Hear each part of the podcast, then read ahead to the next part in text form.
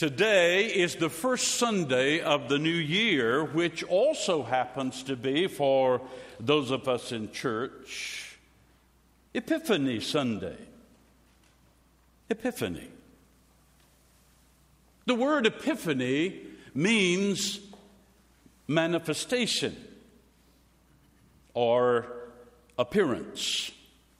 And so, in this season of Epiphany, we celebrate the manifestation of the divine nature of Jesus Christ. Usually, during this season, we emphasize three manifestations of the divine nature of Jesus.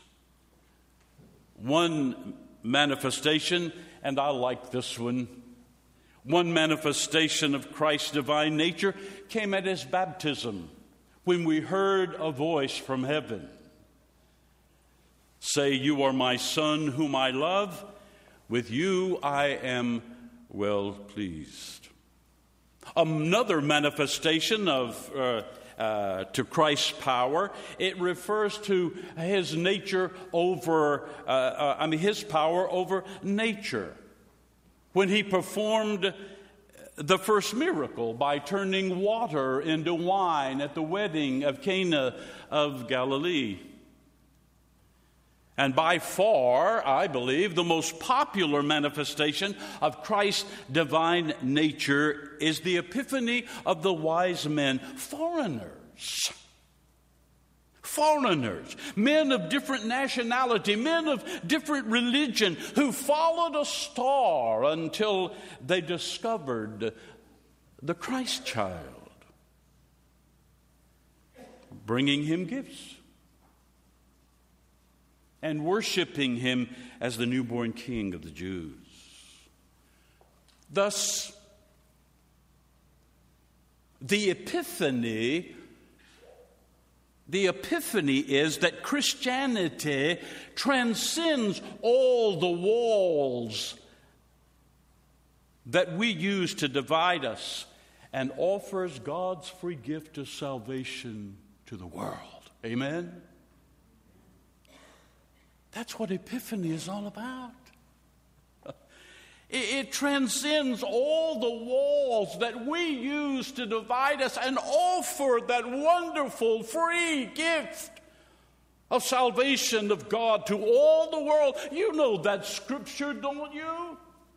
For God so loved the United Methodists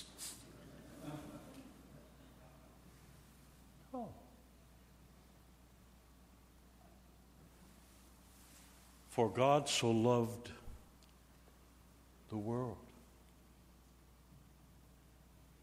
Let's make it a little more personable. For God so loved you and me.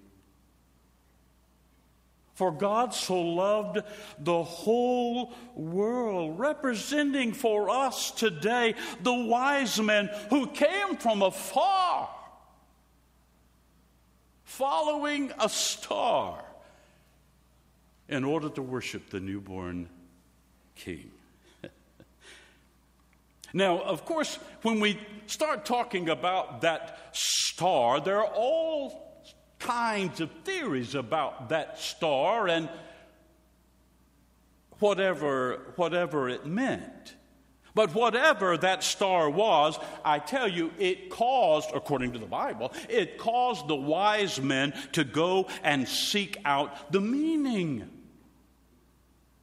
The meaning. The meaning. Which turned out to be an epiphany of God's presence in the world. Wow. Can you, can you, can you grab a hold of that? It turned out to be an epiphany of God's presence in the world. Wow. Wow. And I have to ask you, isn't that what we should all be seeking? An epiphany of God's presence in the world, in our lives. Something that can move us from where we are to where we need to be, that we may follow God's calling for our lives? I, really pray that you have come into this new year looking for something because to me, if you're not looking for something, you're looking for nothing. Hello? I, I truly hope that you've come into this new year looking for something. But you know, maybe, just maybe, some of us have come into this new year feeling same old, same old. We've come into this new year stuck in a rut. And friends, there are a lot of ruts that we can become stuck in. Ruts like habits, rituals, routine, and here's a biggie tradition. But you see, we've got to be careful because the ruts can become, become comfortable to us. Hello? The ruts can become comfortable us. They can become logical to us. And so we enter a new year looking for the same old logical routines that we have become familiar with and that we have become comfortable with. And, please, let me say it this way. There are a lot of us who desire for God to work within the framework of our understanding of God and how God fits into our routine and our tradition. Some of us old church folks have been coming to church all our lives, and we've developed a pretty good understanding of the way things are supposed to do and how things are supposed to be.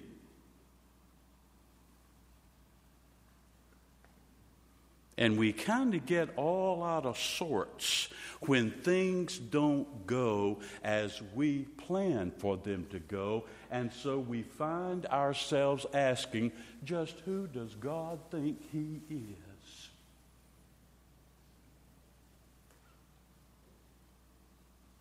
But, folks, hear me on this first Sunday of the new year.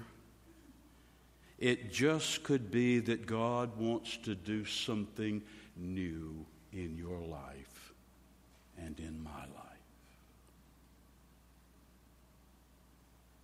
It could be that God wants to do something beyond what we consider logical.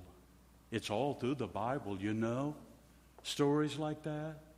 It's all through the Bible. Let me just share a couple of them, a few of them.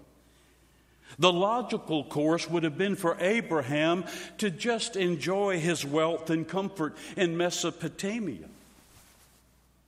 But God called him to go to Canaan. The logical course for Sarah was just to accept her barrenness as her lot in life. But no, God called her to bear a child at the age of 90. It was logical for Moses for him to just continue and enjoy tending the flocks of his father in law, Jethro. But no. God called him to go and face Pharaoh and lead the ch- children of Israel across the Red Sea. It was logical. The logical course for Joseph was to divorce Mary. But God called Joseph to wed Mary and give the child the name Jesus. because he would save his people from their sin. And the wise men? the logical course for the wise men looking for a king would be to go to some palace.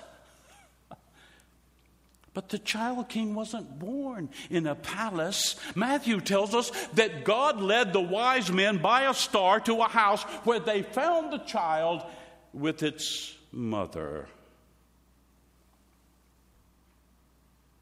The logical course for us to, to, is to go into the new year as usual.